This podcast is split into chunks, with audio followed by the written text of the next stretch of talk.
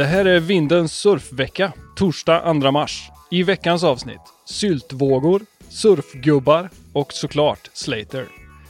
Vi befinner oss ju mellan två surfperioder för tillfället, i det där konstiga vakuumet som uppstår när solen skiner, det är vindstilla, några grader över nollan och alla är ute och promenerar och är glada.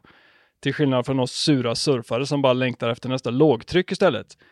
Här på västkusten lämnar vi en platt vecka bakom oss, men ändå med ett litet, litet hopp om småvågor i helgen. Mer om det som vanligt i slutet av programmet.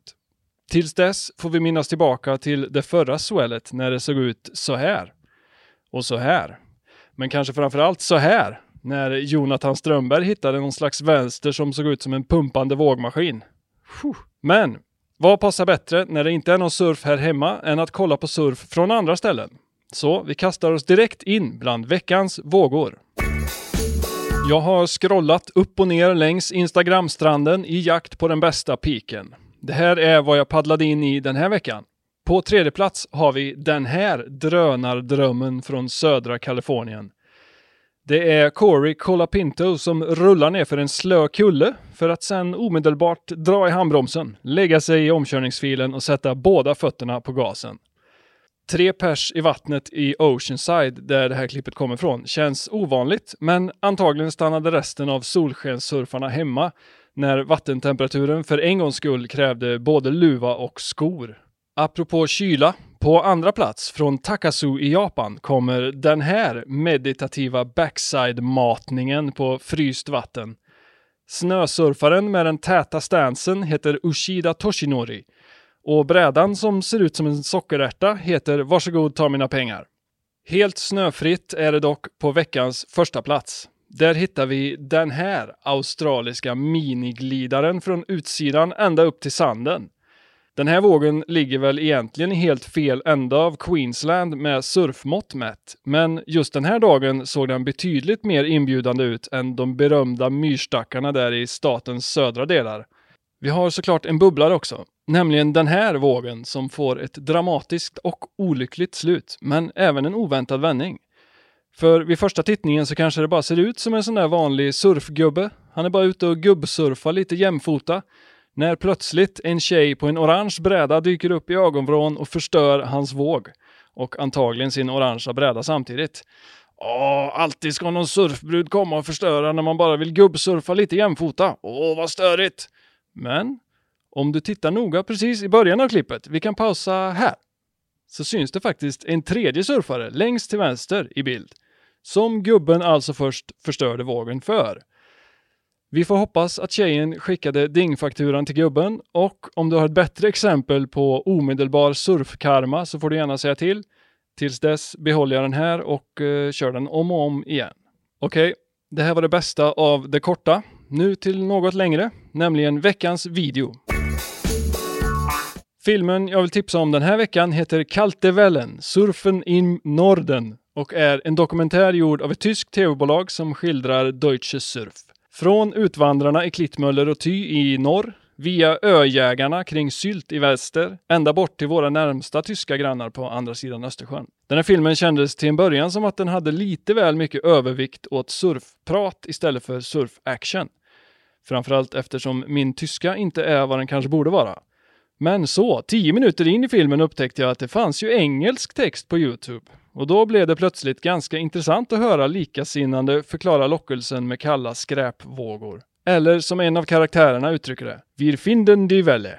Det betyder väl ungefär, vi hittar väl en våg, för dig som inte hade tyska i skolan. Kolla in den här filmen nu via länken här nere. Och framförallt, skynda dig till norra Tyskland nu innan alla andra tyskar hittar dit. Från video går vi vidare till audio. Det har blivit dags för veckans vax. Ljudvågorna som hörts mest denna veckan kommer från den här. Funky Kings självbetitlade första och enda album från 1976. Om du sitter i bilen på väg till en surf och behöver något gött att lyssna på längs vägen, då kan jag varmt rekommendera låten med det passande namnet Highway Song, inom parentes Drive, Drive, Drive. Den går så här.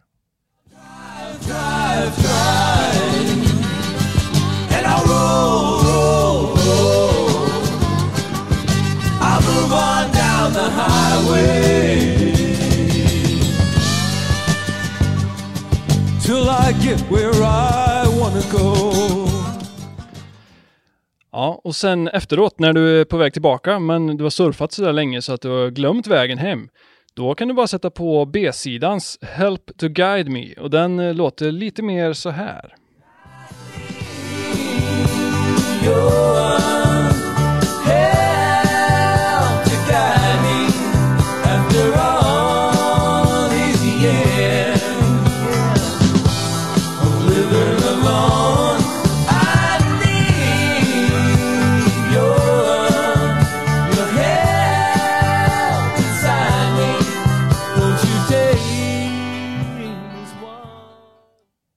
Funky Kings alltså. Kolla in dem och alla andra musiktips här från programmet på spellistan Veckans Vax på Spotify. Okej, det har blivit dags att se vad som har hänt i surfsportens värld.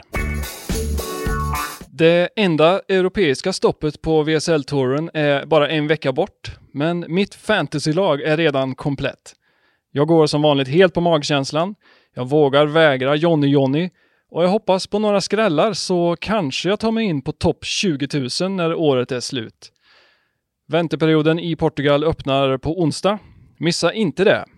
Eller ja, det kan du i och för sig göra. Det är inget kul i början ändå, men missa inte finaldagen i alla fall. En surfare som är ständigt aktuell, finaldag eller inte, är ju såklart Kelly Slater, just det. Så för att få en samlad bild av surfvärlden här och nu så tänkte jag vi skulle kolla till lite vad geten har gjort sen sist. Det här är Kellykollen.